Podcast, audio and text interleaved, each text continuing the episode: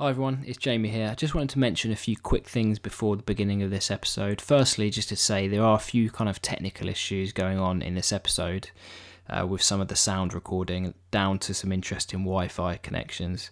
Uh, it's not terrible, but it's just worth noting and uh, apologising for that. Uh, secondly, just to say we actually recorded this episode all the way back before Christmas, which seems a long time ago. So apologies for the delay in getting a new episode out to you. Um, I also wanted to mention that just because it might feel weird, given what's going on in the world right now, that we don't talk about some of that stuff in this episode, especially considering some of the kind of conversations we have. So I wanted to clear that up as well. Anyway, that is everything, and I hope you enjoy this episode. Welcome to Solution Focused Possibilities Podcast. We want to help you have more productive conversations in whatever area of work, or life you find yourselves in. What better way to do that than to invite you into our own conversations as we discuss our solution focused practice, our different experiences and findings. We hope you find this helpful, useful, and inspiring. Welcome to our podcast.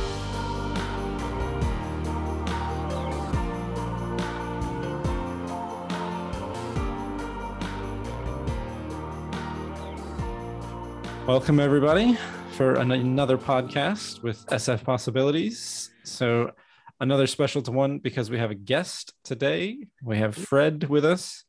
Uh, ben is here, Jamie is here, and sadly, Biba is not able to make it today, but she is Mhm. thinking about us and we're thinking about her. So, let's just dive straight into it. Welcome, Fred. Hi, Fred. Welcome. Yeah, thank you. Oh yeah. Fred, for those who maybe don't know you, which I find hard to believe in the SF world if people don't know you, um, what's I don't know. Tell us a little bit about who you are and what you're doing, and yeah, what you love about SF and how sort of how you've come into it. Oh yeah. First two questions: Who am I and what I'm doing? What am I doing? Uh, That's actually that's my life at the moment. Those two questions: Who the hell am I and what the hell am I doing? We've got time. We can we can help. We can go through this. Okay, that's good. But look, so that's because um, I'm currently on sabbatical leave from a job that I have at the University of the West of England as a senior lecturer in mental health. So I've been doing that uh, for about five years or so. Um, and that work comes out of my professional identity, I guess, which is a, a, a clinical nurse specialist for children and young people and families so that's that's kind of what I've been doing. Part of what I've been doing out in the world since I don't know 1993. Uh, Hmm. Mental health, nursing, children, young people, and families. Mission being keep them the hell out of adult psychiatry, basically, if I possibly can. Mm, mm. Um, so that that's that's that that that little piece, and solution focused. Uh, well, I'll tell you that story. When I was when I was doing my training, so that went from 1990 to 93. You know, and it was floor to ceiling with the usual suspects. You know, Melanie Klein, you know, Sigmund Freud, you know, uh, Vygotsky, all the usual, all the usual stuff. Erik Erikson, um, the kind of cognitive theorists are kind of starting to barge their way into the conceptual conversation. So, in terms of thinking, that's what that was about. And then in terms of practice, it was, you know, go on placements with other nurses and um, observe observe so and so doing, you know, an assessment with this kind of. Can you believe they use the word patient? Just Mm. like you know Mm. how does someone who's suffering what I, I don't patient they're not a patient they're a human being who's suffering but as we all know there's this way of looking at human suffering called mental illness Mm. and that's what i was learning an awful lot about was was there's this way of looking at when when people are suffering and so um, that you know if they're not careful they could end up being labeled as mentally ill and then there's a whole panoply of machinery that kicks in that involves piles and piles of chemicals and uh, i call it a t-shirt Mm. that you can never take off uh, with a word on it you know which either says, says psychosis or bipolar or uh, you know a whole bunch of words and and stare at that t-shirt before they get interested in you as a person, or I was learning about when I was on this training. Um, and in the midst of all of that, um, kind of, you know, being like a, a spectator in other people's misery, really. Um, I met this met this fella Ian Laurie, who was a community psychiatric nurse in Teignmouth, actually, and um, he was he was he dressed impeccably. He had that sparse smile in the face that all the other mentors lacked. They they really looked like, frankly, they'd had enough of the job and they couldn't wait to retire. Um, and he looked like he was having a ball. And I thought, I'll hang out with him actually, because I'm going to be doing this for a career. Burning out doesn't look like fun. He gave me was not to do an assessment or read the the risk management policy or some other such boring thing. To me, right, go out and find people who are really, really good at, at what they do and and then be interested in in what it is about them that has you think they're really really good at what they do what they're doing. He was find people are having a good day. And uh, have a little look and what is it about them as you look at them that lets you know they're having a good day. And i wait what? That's mad. I'll do that. And um and i'd come back and of course i asked him like do that? Why did you ask me to do that? And he said, Well, you see, the thing is, in our line of work, people come to us with problems. Um, you know, people don't come straight on the way to the garden centre to let us know how great everything is. You know, they or they're sent. You know, the law sends them. You've got to go and see that person, or else you're in trouble. Mm. And uh, and he said that you know the way he saw it was that okay, people come with a problem um, however, they tend to become collapsed with the problem. So the problem stops being the problem, the person starts being the problem. And he wanted me to get clear of that crap straight away. It's like people are people mm. over there, and problems are problems over there. And um, I've got the kind of brain I like to understand concepts and ideas, and like, how does that work then? Where'd you get that from? There's a there's a bunch of people over in um, in in the states in the Milwaukee Family Therapy Center. Um, you know, and you mentioned Sue Kimberg and Bill O'Hanlon. Um, and they just hit upon this this way of working with people. They were calling solution focused brief therapy. And um, and he said, actually, there's a bunch of people up in London, and they're just setting out on the road and they're doing they're doing workshops. They're kind of bringing it over here, and they're calling themselves Brief, um, and that's that's where it all started all those years ago. The the question just came to mind was what was that thinking back like what was your initial reaction how was that different when you were going from you know, the sort of diagnosis going out with another professional um, in that spectator sport of diagnosing and watching other people suffering to then being asked to go out and look for people having you know a good day. Yeah. When you think back to that what what was your initial reaction? What was that like okay really great really really great question. Lovely thank you. So um underneath all of that process and those journeys the course itself one of the foundations of the course of itself uh, itself was what Tom Keene, who was our tutor, called intentional conscious therapeutic use of self. And it's a bit of a mouthful, isn't it, really? When you break it down, intention, intentional conscious therapeutic use of self. And so part of the part of the deal around being able to achieve that was the, the skill of self-awareness. So it was the skill of being, being able for me to, to notice what I was doing as close to doing it as possible. I mean, usually it usually starts off as six, six months later. Ah, six months ago, I should have, you know, if I can do it a minute later, that's a result. If I can do it in the actual minute, wait, I need to shut and be rude to someone. I need to kind of backtrack a little bit. So we've had various people in teaching us various practices around being able to just notice. So that's that. And I noticed when when I was off doing the um, assessment, um, knowing what was wrong with people, knowing what to do about it, knowing what the drugs were, I noticed in myself a certain kind of um, what? How could I describe it? A certain sort of ah, yeah. Yes. ah, yes. I know what I'm doing. Ah, and it, it, it was reassuring because bear in mind, I was doing a training and I didn't have a bloody clue what I was doing. so the mission was to have a clue what I was doing.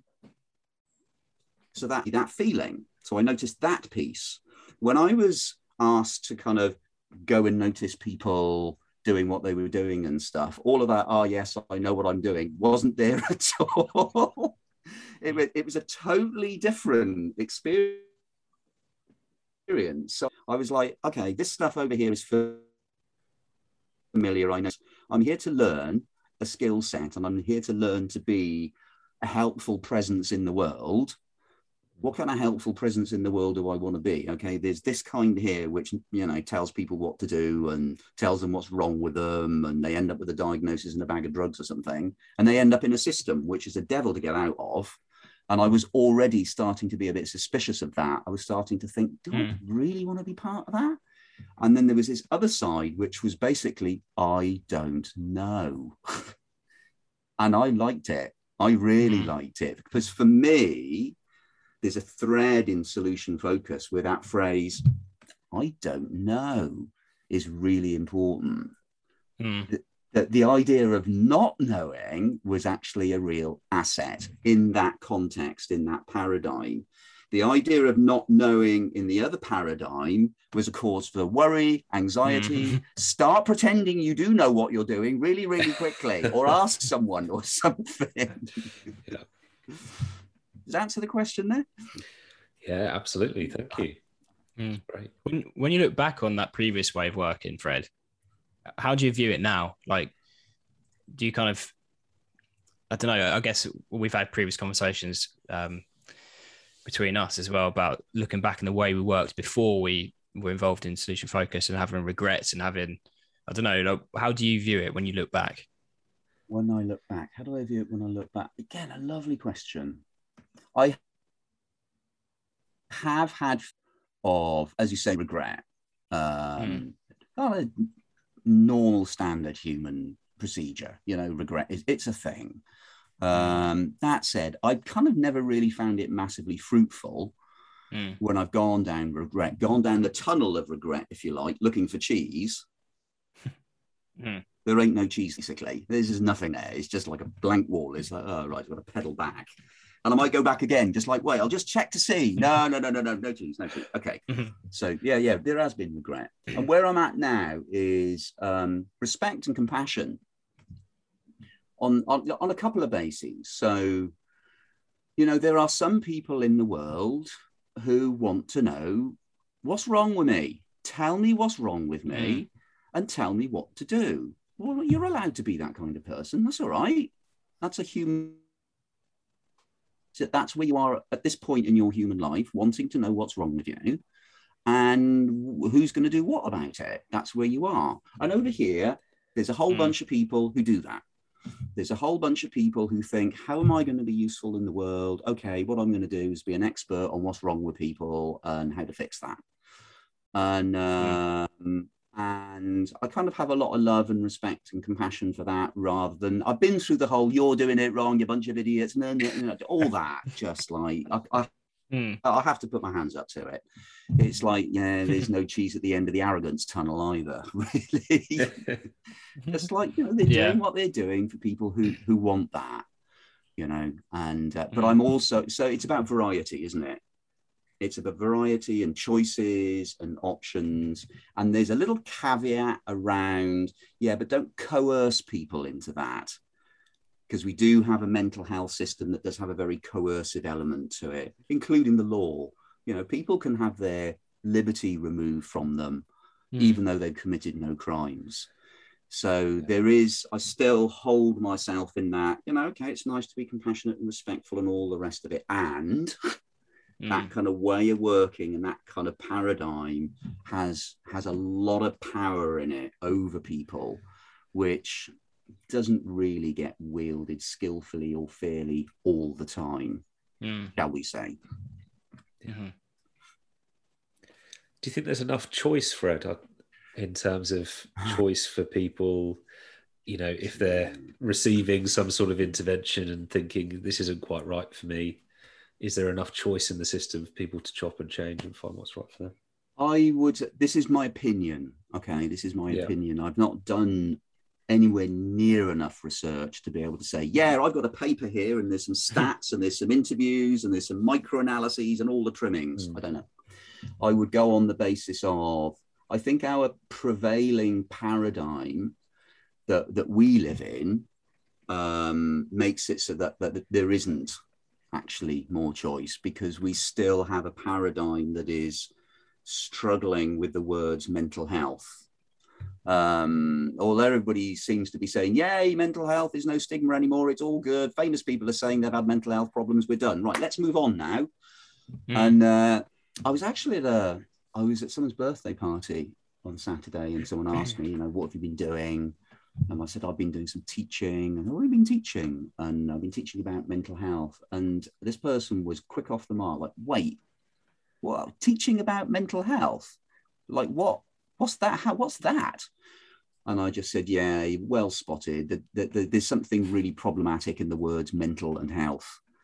Just like it's been kind of health, uh, human mm-hmm. suffering which is a phenomenon that goes all the way back through humans since humans were invented, basically, as a species. Well, actually, I don't know. Mm. I, I, I imagine oak trees suffer as well. I don't know what it's like to be an oak tree. I don't know. But just speak to us. you know, human suffering is a thing. And um, in our particular paradigm, it feels to me like there's been a health medically kind of thing overlaid onto human suffering such Mm. that you had then have these words mental health which sit sit really neatly next to dental health and physical health and all the rest Mm. of it so when they were asking me that question how do you do that i, I thanked them for the question because it, it it loosened up my mind again it's like yeah stay loose with this fred don't you know keep Mm. your assumptions really really really very loose so that people don't actually start going, oh, there's a thing called mental health. Is there? Yes, this is what it looks like. So, what I'm getting at is, you know, with physical health, you've got, I don't know, you've got temperature, blood pressure, body mass index. You've got all, you know, blood levels of all sorts of things that, that you can use to go, okay, let's do some tests, blah, blah, blah. There's a bunch of numbers. Those Mm. numbers equate to physical health. Bingo. We don't have that in, in, in mental health. We've got nothing, we've got nowhere near that it's it's you know what you have is someone having a really really rubbish time like really rubbish or Yeah. someone having a bad day and Yeah. not wanting to have a bad day and struggling against the bad day which then makes the bad day an even bigger bad day that's kind of all we got there and then we have bless them the dsm-5 and the icd-10 these diagnostic manuals and people who train doctors who train to kind of use these things. And then not really bless them actually. The drug companies who go, We got this. Want some chemicals? Here mm-hmm. they are. Do you find that the, the term mental health this is something I've been thinking about recently? The, Yeah. the term mental health is almost quite unhelpful because it, it it's a bit of a conversation stopper, whereas it doesn't really allow you to go anywhere with it. So let let's you know if you were having a conversation with a friend and you said you know how you doing at the minute, and they said you know I'm anxious about something or I'm uh, I'm really scared about this or or etc etc. I'm feeling really sad or down. Yeah. That's quite an easy thing to be able to carry on that conversation. Yeah. But it's almost the blanket term mental health is almost like it just stops any investor investigating. Whereas Yeah. physical health, you would never say, you know, oh, how you doing? Oh, I'm struggling with my physical health today. You'd say my leg hurts, or I've got a stomach problem, or Yeah. my head hurts, whatever. Um, so I wonder whether the actual term mental health is almost cop out is the wrong word, but is is an easy way to stop a conversation from going any further. Have you found, have you found that, or am I wrong I, entirely? I have indeed. It's it's there. There are two words I have really struggled with. So on the program at the university, you know, there are there's a, there's a session on what the hell do we mean by mental health. You get you get kind of oh you know emotional well-being. Move on. No no no no no no. Come back here. Come back here. Back here. yeah, yeah. What do you mean by emotional well-being exactly? It's those, it's the kind of language that fixes things, that turns a fluid phenomenon into something that is something. yeah. Yeah, and I I'm learning to be kind of slightly wary of the word is. It just nails something down. There's then it then it isn't loads of other things, basically. Hmm. And mental health, I find a pair of words that, and it's not a criticism, it's just actually a phenomenon of the way the, the human brain works. It's up there rattling away billions of electrical impulses a second, desperately trying to help us navigate through the mess of reality without bumping into things and treading in dog poo. You know, so it's just like it needs as many ises as it can get get its hands on. So mental health, it gets served up with the words mental health, and it just goes, "Oh yeah, I'll have those. That's great. Bang, thank you." And then nobody questions it. It becomes mm-hmm. part of the, you know, the, the linguist. It becomes part of the narrative.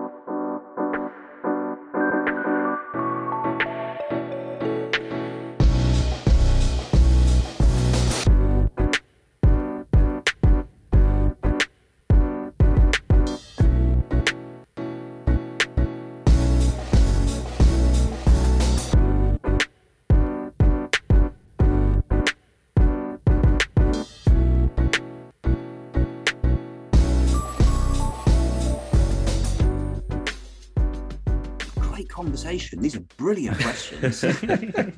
I'm just thinking we've uh, we've shut out Greg for a long time now. No, no, it's Just all right. It's quietly all right. sat in the corner. This this is um, this is how things go. Then you just have to get the ball rolling, and then everything else just gets going.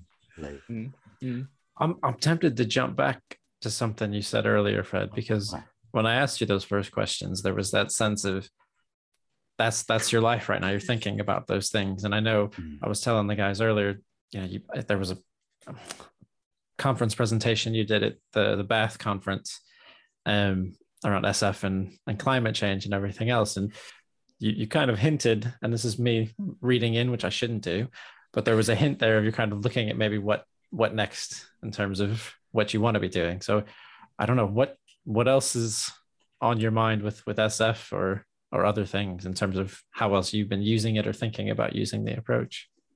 Okay, thank you. Yeah, thanks for remembering that. That God, that was a journey and a half. So, and that what that I you know I have to name check John Sharry. So John Sharry is um, is I call him Mr. Solution Focused Ireland. Basically, he's written. A, he's Professor John Sharry. You know, I kind of I kind of constantly rib him about being the professor, and he's, he's written tons and tons of books. He was part of there was the um, what they call the something solutions group in Ireland with Melissa Darmody and a bunch of other folks, and um, John has developed and designed a whole range of resources for, for, for facilitating groups of parents to think in a solution focused, a solution focused group work, basically. Is kind of John's thing. And we've been working together for years around that.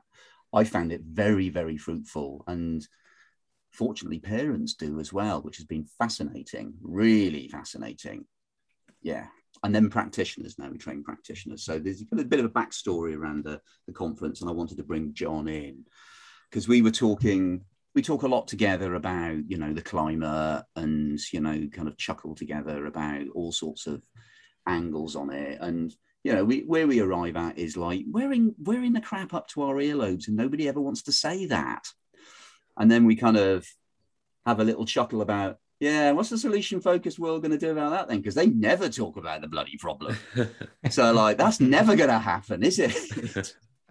and we chuckle and we chuckle and we chuckle. And I do, I do some stuff for the Climate Psychology Alliance, who's a kind of loop. No, they're tighter actually. It's kind of tighter. It's a tight kind of collection of mental health practitioners from various fields, loads and loads of psychotherapists. Uh, a pile of clinical psychologists, and I think I'm the only mental health nurse in the corner there, just kind of muttering and mumbling and lobbing something in every now and again. Um, but the point is that um, they have a like an outreach facility. So if people is people are, are really starting to to have concerns about climate collapse that's just impacting on them getting on with their day, like simple things like sleep, simple things like not being able to stop thinking about it. Sim- well, and really physical sensations of not just anxiety, dread. Some people Mm. have come come with like the word dread in in in their piece. You know, worrying about their children, etc., etc., etc. There's a, like a directory, and they can kind of look at the blurb, and they can just approach any of us. And it's um, I do it pro bono. I don't want money for doing that. So um, I've been having these, and I've been using solution focused, just kind of like right, okay, how how does this work in this context? Because there is actually this problem and these people are experiencing this problem. Um, I'm not going to just duck and dive and dodge and not create any space for them to talk this problem by just, you know, what are your best hopes in this conversation? What are your preferred future? you know, and leave them walking out the room thinking, wait, what? I didn't tell him why I'm crapping my pants. I'm, this is hmm. unsatisfactory, mm. actually. Mm. Just mm. like, how does that space work? And John has a has a process um, um, that he he and his colleagues built around solution focus. And step one is joining. Um, and I think back in the day, Brief would have called it um, problem free talk or something. But there's that, you know, now Chris Iveson just goes straight in there. What are your best hopes for this conversation? It's like, well, can they just sit down first, please, Chris? Let them settle in and give them a cup of tea. Um, so that, that's what I've been up to that's what I've been playing with. And and John and I, John and I had been talking about that, and he's involved in stuff. And we've been talking about let's put something together for parents. Um, ch- children, my children have, have, spoken very, very, very, very openly and frankly about it. And I've podcasted about it, and I've written about that elsewhere. Mm. So then the conference came up, and uh, the headline banner was something about hope and uh, John was like, "Should we just do a workshop and just tell them there isn't any?"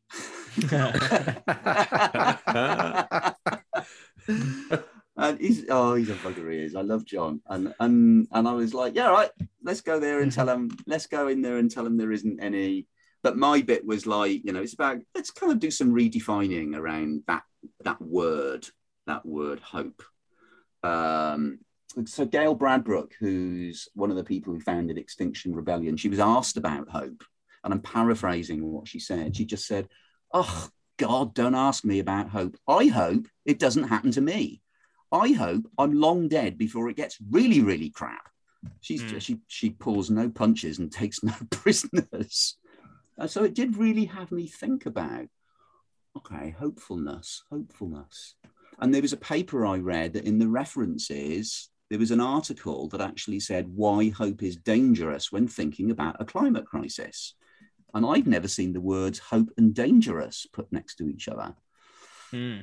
So I re- what I really wanted to do was to start sprinkling some spice into a way of practicing that I love. Like really, I love this. I love this approach and I want to I want to know what it brings to the this particularly messy party, if you mm. if it's if you want to call it a party. Uh, if it's a party, it's really really loud, hardcore techno, loads of special brew, and really bad drugs. but there it is, it's happening, and uh, and that's so that's that that's kind of what I'm doing at the moment, Greg, around around solution focused is kind of kind of saying to people, hey, look, you know the world seems to be unraveling royally here. Um, mm-hmm. Are we going to engage with this or what? You know, the, the psychologists are and the psychotherapists are definitely. They call themselves the Climate Psychology Alliance, and they're doing it from the paradigm that they do it from. Mm yeah so and i and i respect that i read some of this stuff and sometimes my brain just shuts down there's just too many long paragraphs and long words and for, there's loads of formulating and diagnosing and and it's lovely it's very beautiful um, but solution focus doesn't do that does it it just yeah. kind of goes it goes straight to the heart of the matter you know and it's very questions based you know it's like lots and lots of questions a few sentences, but a really bloody good reason for saying those sentences, not just chucking sentences mm. at people. It's like, okay, I'm going to say something and there's going to be a full stop at the end. Why isn't there a question mark? Why is there going to be a full stop here? I wanted to bring that discipline to conversations about the climate crisis. Mm. So that's kind of where I'm at in, in, in relation to this, this arena of my work. Yeah, yeah. Is that because, sorry, Greg, is that is that part of that because you feel like the way that it's currently being talked about is not sufficient, or because it seems to be something that's very much in the aware people's awareness, like um, it's talked about a lot. Is you just feel like it's not doing its job though, still in actually creating It's, uh, change. yeah, it's um, it's interesting because you know you would your from your perspective you see it being talked about a lot. From my perspective, I see it being talked about not very much.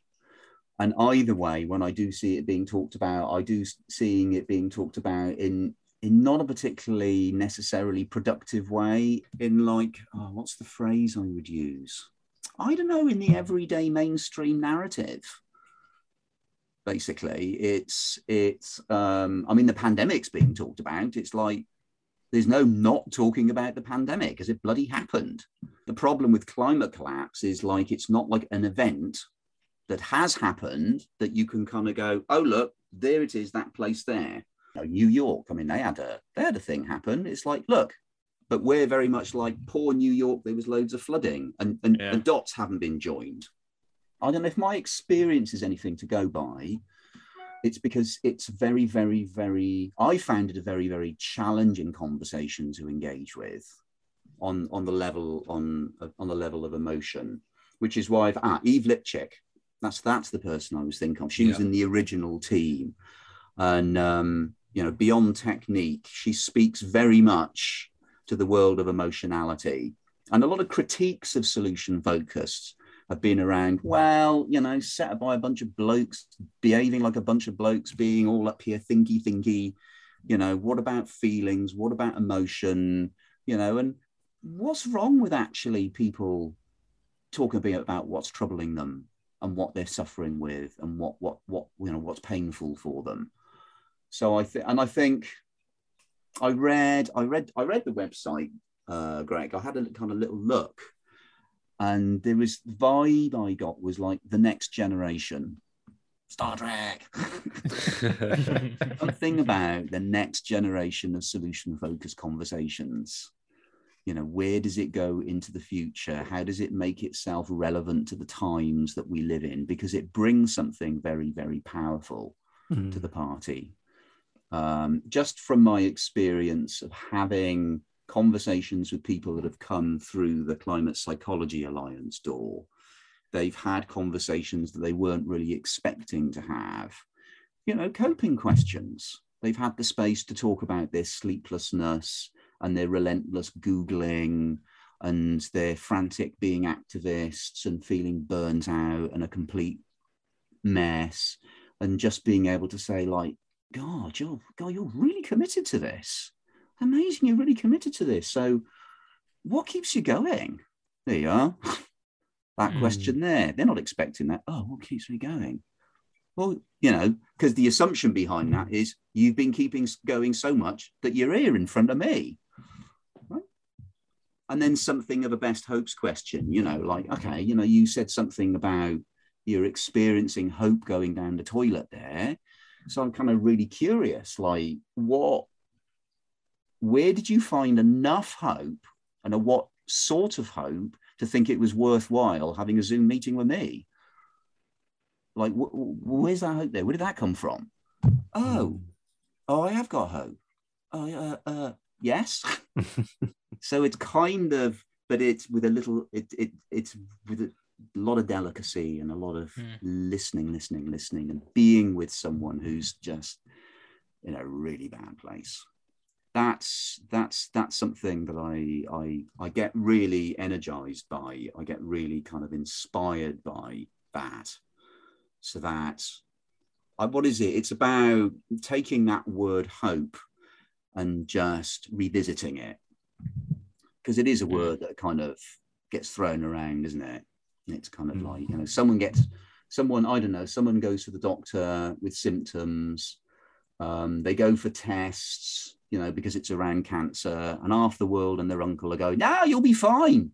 Yeah, yeah, you'll be fine. You'll be fit as a fiddle." Do they need to be hearing that? Probably not.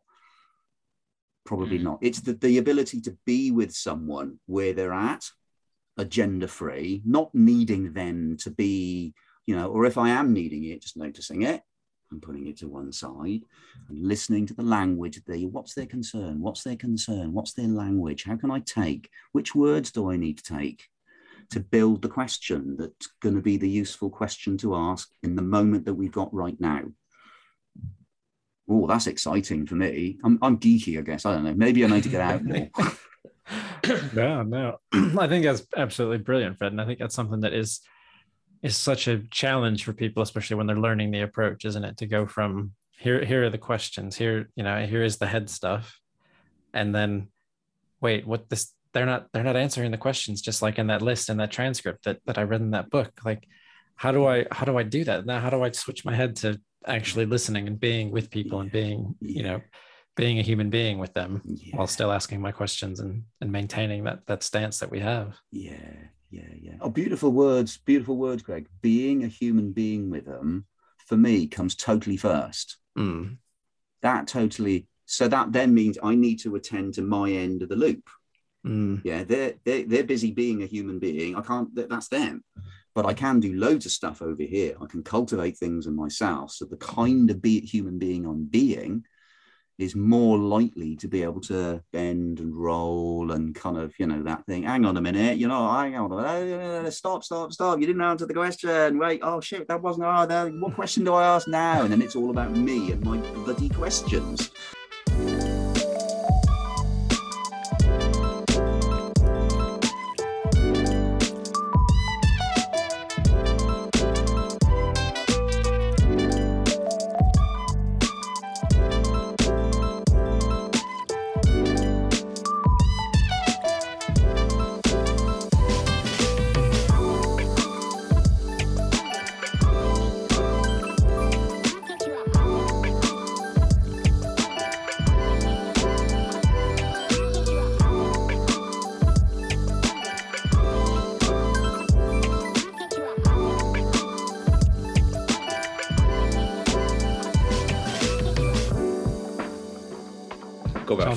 Questions like uh, just that that bring that's almost like full circle back to you talking earlier about the the importance of the I don't know yeah. and being really comfortable with that um, as you say rolling with it um, yeah and hearing you just talk about the approach and how you're using it there um, reminds me, I can't remember who said this, but someone described solution focused as uh, Rogers with a twist that idea of like you know listening really carefully, but then yeah. this bit of a twist about what we're asking about. That's that just reminded me of that when you're talking nice. about it. Rogers, Rogers with yeah. a twist.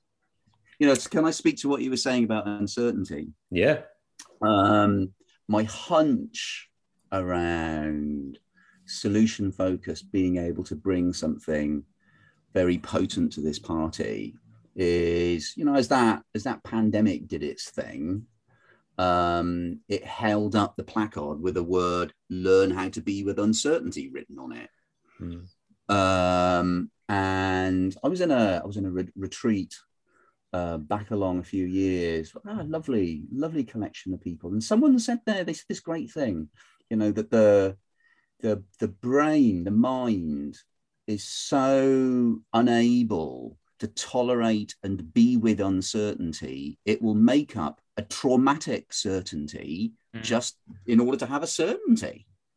Mm. That's it, basically, because there were people in the room just kind of announcing, oh, yeah, the human beings are going to be extinct in five years' time. And I'm like, wait, what? Mm. What are you talking about? we need to prepare, just like I can't even prepare to go on holidays. so, and they seem so certain, you know? So, and it is uncertain, isn't it? I mean, we're all living in the pandemic, and hands up anybody who knows how it works. I haven't met a single person who's gone, I got it nailed, I know how this works. There's a million one tales of someone in the family got the virus and nobody else in the family got the virus. Somebody had the virus and they didn't know they had the virus. Mm. You know, somebody sat in a van with someone for six hours who was diagnosed with the virus, and the somebody sitting next to them didn't get the virus. Some people got the virus, they didn't even know they had the bloody thing. Some mm-hmm. people got the virus and died horribly. Just like it's so full of uncertainty. And what I make of that is, well, isn't that life? Isn't that actually the journey of life? We get born here, and that's a fact. And at the end we die. That's also a fact. Not a very pleasant one. It's the one that that um, our paradigm loves to avoid royally. Don't talk about that. It's a party stopper. Don't ever go there. Don't go there. Don't talk about that. It's really depressing. It's really depressing. It's like, no, you don't understand. There are cultures who put that fact front and center of the journey between the two. And they're very, one of my interests is anthropology. I love, you know, I love studying different ways of being a human being. It must be a different way of being a human being than this. Seriously, Cabot Circus, shopping, you know, Twitter, like what? All and there are. The good news is, there's loads of different ways of being a human being. So that, uh, so that uncertainty Mm. and um, solution focused brings uncertainty, not knowing. Yeah. I can remember from my training the capacity not to know and to be comfortable with not knowing was a massive asset to the skilled solution focused practitioner. Mhm. And then another piece that sits next to that then is being able to be present in the moment that I'm in with the person that I'm in that moment with, while my brain does its job. Like, yeah, but what about this? Yeah, but what about that? Oh, I know what's wrong with them. Oh, God, that's something to do with their mother when they were nine. And oh, no, what am I? What question am I going to ask next? Now it's like, oh, I'm not doing a good job. Oh, they didn't smile. They didn't smile And you know, all of that, all of that. Being able to have some kind of practice where I can notice it happening, Yeah. and not let it jump in the driver's seat and ruin the whole experience for the other person. That I'm actually genuinely, genuinely present, Mhm. genuinely uncertain with them in their uncertainty. And then we see what emerges because there's always something that can emerge. This, I believe, I just don't know what it is. Mm. And isn't that lovely? And for me, that's something to do with a redefinition of hope there. Yeah. Something Yeah. will emerge. I don't know what it is. Ain't that beautiful? Mm. Yeah, it, it reminds me as well of um, the one of those solution focused assumptions that that change is constant and, Oh, and therefore possible. And, and you spoke earlier about you know life being fluid and maybe maybe part of the reason some of the diagnosis stuff appeals to us is because we want to be able to define things and make sense of it. But actually, um, yeah, solution focus is very different to that. With that um, you know underpinning idea of change is constant, change is inevitable, and therefore possible. Yeah. Yeah, that's um, it's a, yeah, yeah, you're dead right there, Ben. It was a, it was a tale when I did my diploma that um, I don't know who told the tale. It was, it was Guy and um, Chris and Harvey were working, and um, Evan was being the tutor. One of them just said that they told the tale of Insoo being from her culture around these guys from the culture that we share being really interested about how about how they were thinking that change needed to be facilitated and change needed to be managed and all this kind of stuff. And she said, you know where I come from? Change needs to be noticed and get out of the way as soon as you can. It's just inevitable and it's constant. And um, our paradigm that we've been born into isn't really fit for that particular kind of purpose and there's a lot of thinkers, a lot of historians who kind of theorized about that is, you know, agriculture and the industrial revolution kind of rely on a, a, kind of predictability. You know, I know that that seed takes that long to germinate, and then that will happen, and then that will happen, and then that will happen. Bish, bosh, bash, bash, bish. Whereas people who do who do being human in ways that isn't agriculturalized and civilized um, in that kind of a way just live very, very, very close to their own ecosystem, and they move around. And they, you know, the, the guy uh, Bruce Bruce Bruce Parry, I think he did a series called Tribe, where he took himself Yeah. off. What a Love legend! I mean, God, love it. The stuff Incredible. that he would eat, the stuff that he would stick in his ears and in Mm. various orifices, just like oh, God no. Yeah, that's what stands out to me. I remember that particular episode.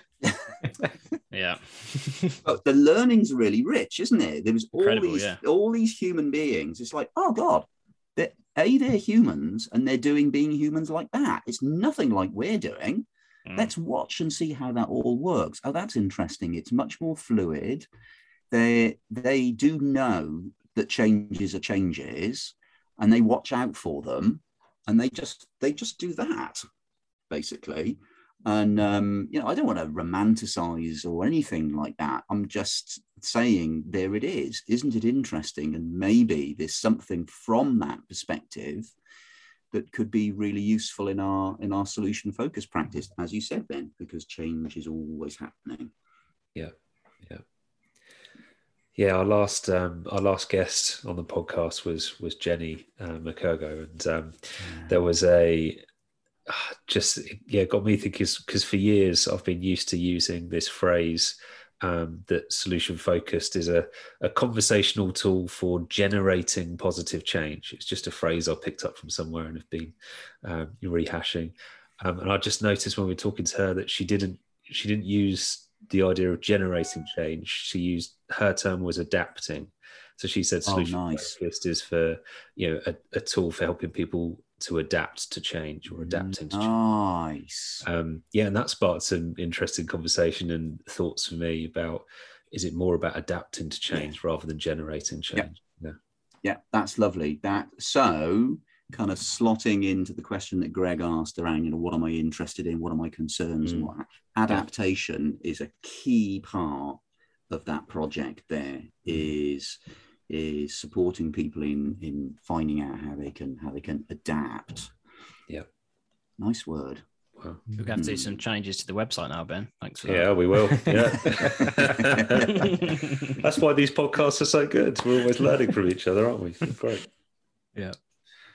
When it, I don't know, as you guys were saying, it kind of make it took me back to those earlier solution focused conversations, Fred, where I, I probably was one of those people where I was thinking, oh, what, what, what question am I going to ask next? I need to I need to come up with something like what what is this going to be? And and I, I, it stopped me from actually hearing so much more. And mm. you know, thankfully, some of those recessions I was able to record them and actually watch them back and think. I missed all of this. Like there was so much more. if I would have just been listening to that, I could have just asked one simple question about what just came next after my brain stopped working. Because I was like, okay, when's it my turn to talk? Because I need to ask this question next. mm-hmm. And it just, it totally doesn't work. And I think when people say, well, what are you going to do? What are you going to do with me when we talk? I've got, I've got one question I'm going to start with, and then we'll just, we'll see what happens from there. Like that's, that's as far as yeah. I'm going to go with it. It's like a podcast oh, episode. Oh, great. It is. It is. it is. You know, that, that, that tale that you told, Greg, there, having heard it, so many times and having been there myself, I, I wonder whether it's just part of like the developmental trajectory of getting fluent with the approach. Mm. And it because it's mm. the human, you know, we bring what we bring, don't we? We bring we bring mm. this kind of however many kilos of mush in our skull here that's on its mission to well it's fundamentally it's on its mission to stop us from being someone's lunch i guess. So it's mighty busy up there. It wants to stop us from being someone's lunch and bumping into things and not make enemies and all that kind of stuff. So thank you brain. So that's that. Um, so we come in and then it's kind of you know just kind of taming that a little bit. Just kind of like okay my brain's giving me all this badgering me about this which is nothing to do with anything because i'm not actually paying attention to the person here and then gradually, gradually, that penny slowly starts to drop, and it's like, ah, oh, okay, I actually just need to pay attention and shut up and listen, yeah. and then know that a question will come, and if it's not a useful question, then they'll let me know, mm-hmm. and neither of us will die from the experience. Mm. And in fact, oh, I mean, working, you know, working in health services, and and and social care and schools with young people and families and teachers and staff they really seemed to like it when i asked a not very useful question and just went oh you know what i rushed it there i was just like I was so desperate to help. I asked a really useless question. really, can I have a can I have a couple of seconds? It, I don't know that it's you know that thing about the therapeutic alliance. Mm-hmm. I think there's something about that stuff that kind of needs to happen, that it's okay to happen because we stop being this kind of like, and now I'm an expert in solution focused question asking. It's like, no, you're not an expert in anything. Just stop. Mm. No, absolutely. And I think it, it does put people, I don't know, I'm going to say put, puts people at ease, but I think it makes it so much more collaborative when I'm able to sit there and say, you know, at the start of a call or discussion with somebody, you know, sometimes my brain does this thing where I think I've got a great question, but it doesn't always come out of my mouth that way. So tell me if this is absolutely terrible. And then they're just like, yeah, no, that's fine. Go for it. Ask like ask your question. And it's like, okay. And they all like Mm. people are always so polite. Like they'll either tell me, I Greg, I have no idea what you're talking about. Or Yeah. they're like, oh well that actually that makes me think about this. And you know, you can always you just carry on the conversation then, don't you? But it, it's so different from Yeah. no I, I i do have all of these excellent questions and they are the, the perfect ones for you and you know it's a complete change i think in terms of how you deliver that when you're Yeah. working with I see that as a good sign in and of itself. yeah Mm. that they don't kind of go, okay, I've got to ask this question. I'm going to answer this question because he asked the question, and I've got my own on the clock. You know, how long am I going to be in this? okay, another 20 minutes. Okay, well, let's just and I can get on with the rest of my life. That's a sign of real engagement Mm. when people are saying, I don't know, what are you talking about? I want to talk about that. It's like, good, they're still here talking. We'll just keep doing that then. so i'm thinking fred well let me just check with these guys ben do you have another question No, that's that's all right. I've uh, are you sure plenty. Yeah, it's been great. Yeah. I could go on for hours, but I won't. Yeah. yeah, I'm the same, mate. An Inveterate rambler. Yeah. so fred you've mentioned a, a couple of times i think um i don't know if it's been on the recording but about your own podcast so what's what's the podcast that you do and how do people access that if they want to hear more of, Okay, of your okay. thoughts uh, it's um, it's getting closer to the actually getting on and doing it phase now. okay so uh, I don't know how it's been for you guys on your journey, but um, I'm a I'm I'm international gold Olympic gold medal procrastinator, and I'll use I'll use whatever there is to not get done the thing that I find scary to get done. Mm. Uh, that's all it is. Um, so it's going to be called Ramble On with Fred. Nice. Great name. Um, it's going to be it's going to be that really. It's going to be like like a, a ramble with sometimes I'll ramble on my own. Um, and I'll ramble about stuff that's kind of going on for me and what I think about it at the time in the spirit of people going, Oh God, I thought it was just me. Mm. He is actually mad and so am I. Phew. that kind of thing. Some kind of solidarity with people just because I see a whole lot of people hanging on by the skin of their teeth. And if I just give a slight lean, there's a sigh, and people go, right, that's a thing. Oh, yeah, yeah, yeah, yeah, that's a thing. So, and then there'll be guests. I've got a kind of variety of guests. I've got I kind of really, I've come to know that I know some really interesting people that aren't Tony Robbins or hmm. someone. You know, you you got these things that come through on Facebook. You know, unleash your, you know, get as many clients as you can, and then you get these photographs of people with kind of jewelry and makeup and everything, and it's mm-hmm. like. You don't look like that when you're when you're hungover. It's like, how many pounds? No, I'm not spending hmm. that. I'm not spending that. Yeah. These are bona fide a human, and yeah, they're they're people that have helped me on my own life's journey, and people that I've kind of I've come across. Um, and um, it's going to literally, this is my task for the day, is crafting the introductory session. Um, and it's but the guy where it where it came from, it started four years ago, where at the end of a teaching session, one of my students asked a question about the content. So while I was packing away, we were kind of chatting away, and then it got to the packing away being finished and us sitting down. And then I was like, I got a family, I got a food, dog, everything. And Rosie said, Oh God, you do a good ramble. You should do a podcast and call it Ramble On. So that was that.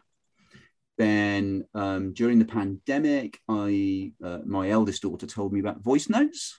Mm. Mhm. Yeah. Yep. So, because I just got really fed up with just my life being stolen by looking at the screen instead of the world around me.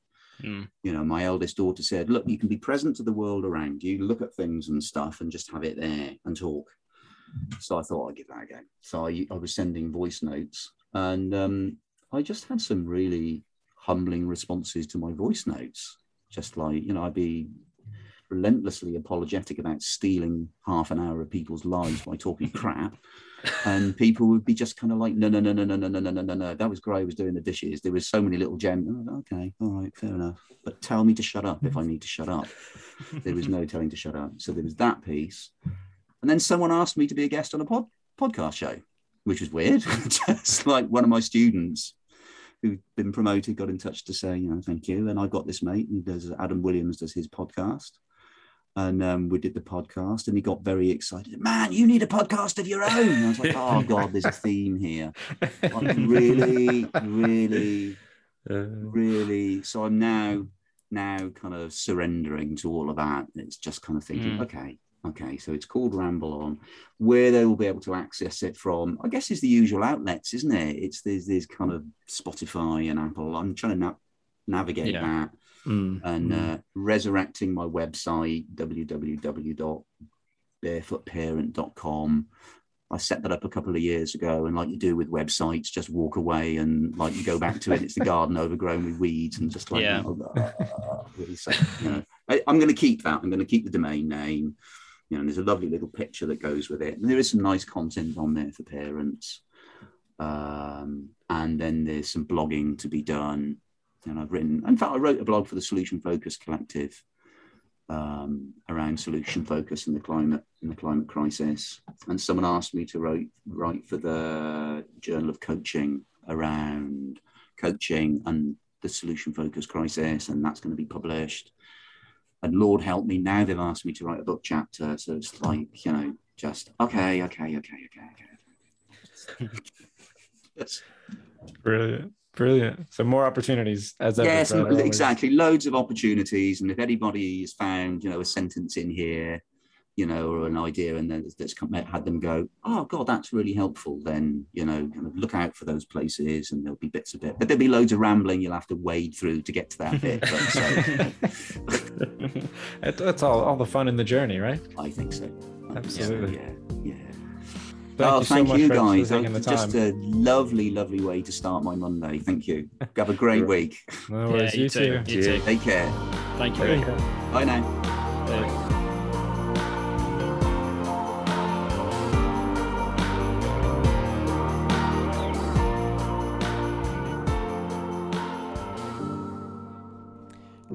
Once again, thanks for listening to another episode of our podcast. As always, we'd love to hear from you, so if you've got any comments or any questions or any topics you'd like us to talk about, then feel free to get in touch. You can do that in lots of different ways by searching for us on social media, or if you'd like to go to a website, you can find us at www.sfpossibility